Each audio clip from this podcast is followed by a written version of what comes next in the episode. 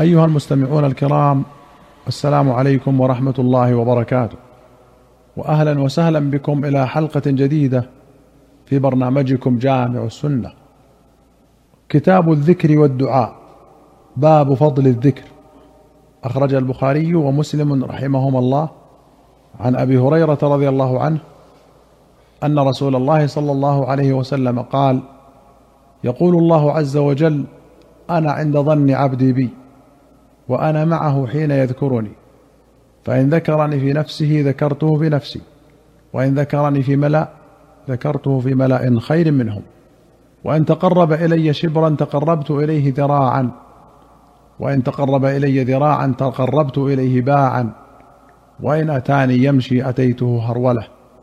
ولمسلم إن الله يقول أنا عند ظن عبدي بي وأنا معه إذا دعاني. وفي أخرى له إن الله قال إذا تلقاني عبدي بشبر تلقيته بذراع وإذا تلقاني بذراع تلقيته بباع وإذا تلقاني بباع أتيته بأسرع. وأخرج مسلم عن أبي هريرة قال كان رسول الله صلى الله عليه وسلم يسير في طريق مكة فمر على جبل يقال له جمدان فقال سيروا هذا جمدان سبق المفردون. قالوا وما المفردون يا رسول الله؟ قال الذاكرون الله كثيرا والذاكرات. جمدان بضم ثم سكون. والمفردون قال النووي هكذا الرواية بفتح الفاء وكسر الراء المشددة. وهكذا نقله القاضي عن متقن شيوخهم. وذكر غيره أنه روي بتخفيفها وإسكان الفاء. المفردون وأخرج مسلم عن سعد بن أبي وقاص رضي الله عنه قال كنا عند رسول الله صلى الله عليه وسلم فقال أيعجز أحدكم أن يكسب كل يوم ألف حسنة؟ فسأله سائل من جلسائه كيف يكسب أحدنا ألف حسنة؟ قال يسبح مائه تسبيحة فيكتب له ألف حسنة أو يحط عنه ألف خطيئة. وفي رواية ويحط بغير ألف. وأخرج مسلم عن أبي هريرة أن رسول الله صلى الله عليه وسلم قال لأن أقول سبحان الله والحمد لله ولا إله إلا الله والله أكبر أحب إلي مما طلعت عليه الشمس. وأخرج مسلم عن أبي ذر رضي الله عنه أن رسول الله صلى الله عليه وسلم سئل أي الكلام أفضل؟ قال ما اصطفى الله لملائكته أو لعباده سبحان الله وبحمده.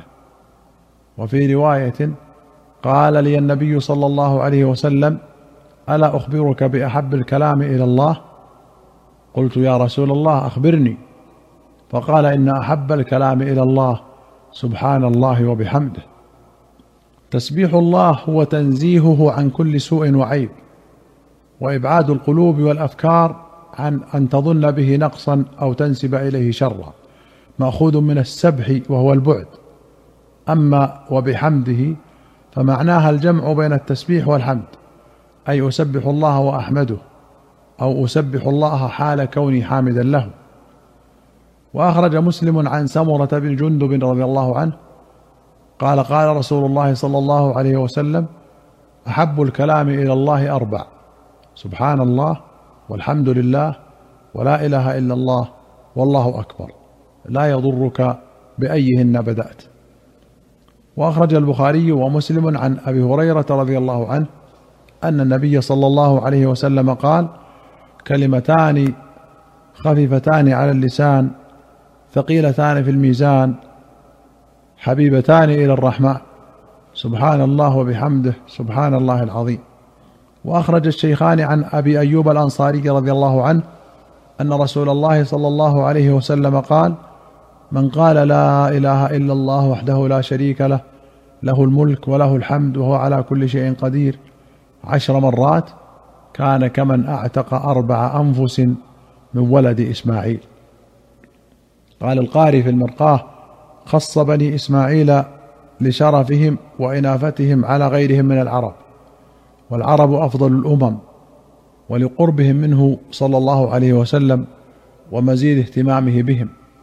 وأخرج البخاري ومسلم عن أبي هريرة رضي الله عنه أن رسول الله صلى الله عليه وسلم قال من قال لا إله إلا الله وحده لا شريك له له الملك وله الحمد وهو على كل شيء قدير في يوم مئة مرة كانت له عدل عشر رقاب وكتبت له مئة حسنة ومحيت عنه مئة سيئة وكانت له حرزا من الشيطان يومه ذلك حتى يمسي. ولم يأتي أحد بأفضل مما جاء به إلا رجل عمل أكثر منه. ومن قال سبحان الله وبحمده في يوم مئة مرة حطت خطاياه وإن كانت مثل زبد البحر.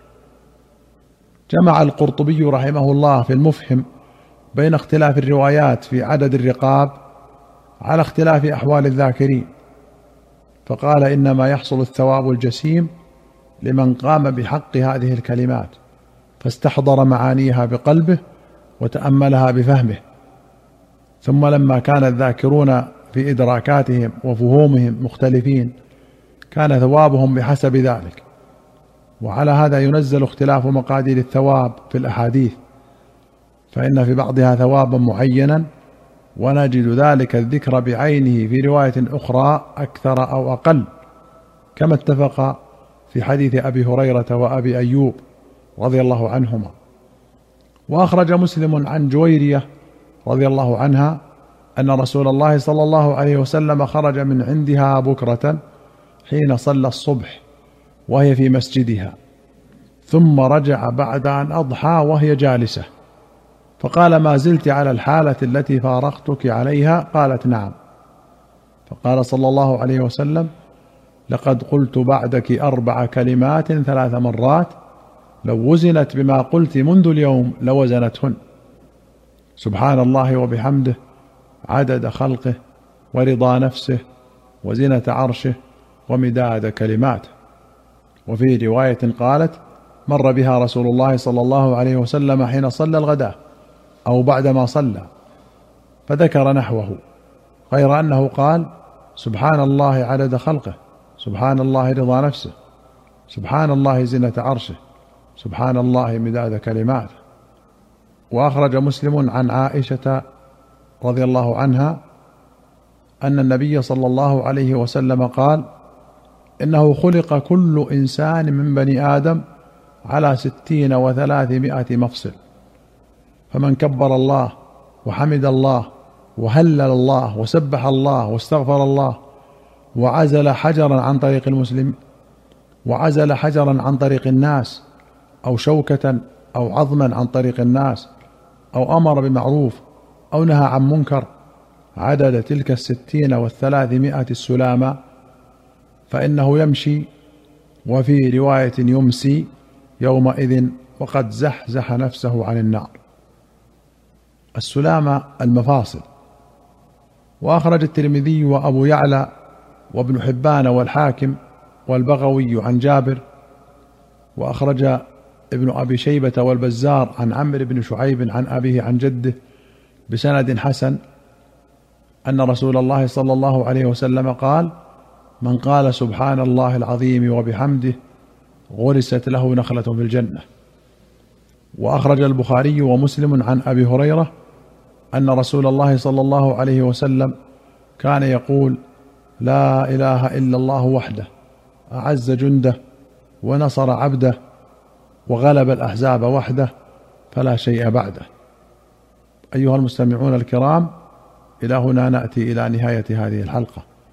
حتى نلقاكم في حلقة قادمة إن شاء الله نستودعكم الله. والسلام عليكم ورحمة الله وبركاته.